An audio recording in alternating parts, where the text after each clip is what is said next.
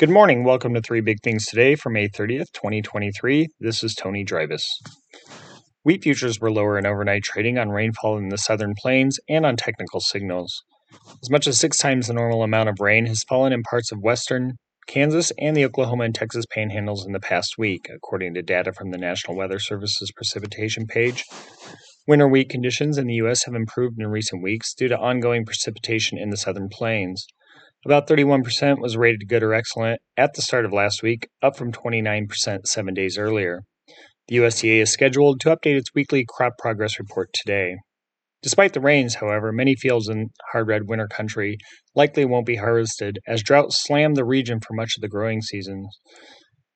While the precipitation may help some fields, it's likely that many are beyond saving.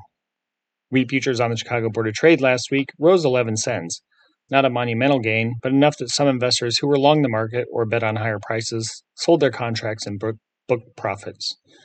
Wheat futures for July delivery dropped nine and a quarter cents to 606 and three quarters a bushel overnight on the Chicago Board of Trade, while Kansas City futures plunged 16 and a half cents to 802 and three fourths a bushel. Corn futures were down a quarter cent to 603 and three fourths a bushel, and soybeans for July delivery lost 13 and a quarter cents to 1324 a bushel. Russian officials continue to insist that the Black Sea Grain Initiative, that was recently renewed through July 18th, will not again be extended unless its own exports improve. Russian Foreign Minister Sergei Lavrov reportedly reiterated Moscow's stance on the agreement, which launched at the beginning of August and was renewed in November, March, and earlier this month, will not be extended unless the country's demands are met. Compromise may be fleeting, however, between Ukraine and Russia as each side launched drone attacks against the other. A fire at a shipping facility in the port city of Odessa was reported Monday, Ukrainian officials said. The extent of the damage is being evaluated. Russia, meanwhile, has been critical of the agreement, saying the United Nations and Western countries have failed to live up to their end of the deal. Officials have said the agricultural exports, including fertilizers, haven't been flowing as freely as promised.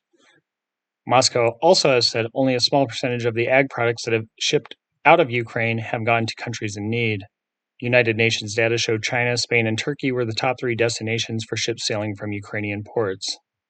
Corn is the most exported agricultural product being shipped, followed by wheat and sunflower meal, according to the UN. In weather, storms are forecast in parts of Nebraska and western Iowa today and tonight, according to the National Weather Service. Some likely will turn severe, mostly in southwestern Nebraska, with large hail, strong winds, and heavy rain forecasts. Severe weather likely will last through at least Wednesday, with chances of rain projected in much of Nebraska through Sunday. In southern Missouri and parts of Arkansas, isolated storms are possible, with the best chances coming this afternoon, the agency said. Severe weather isn't in the forecast.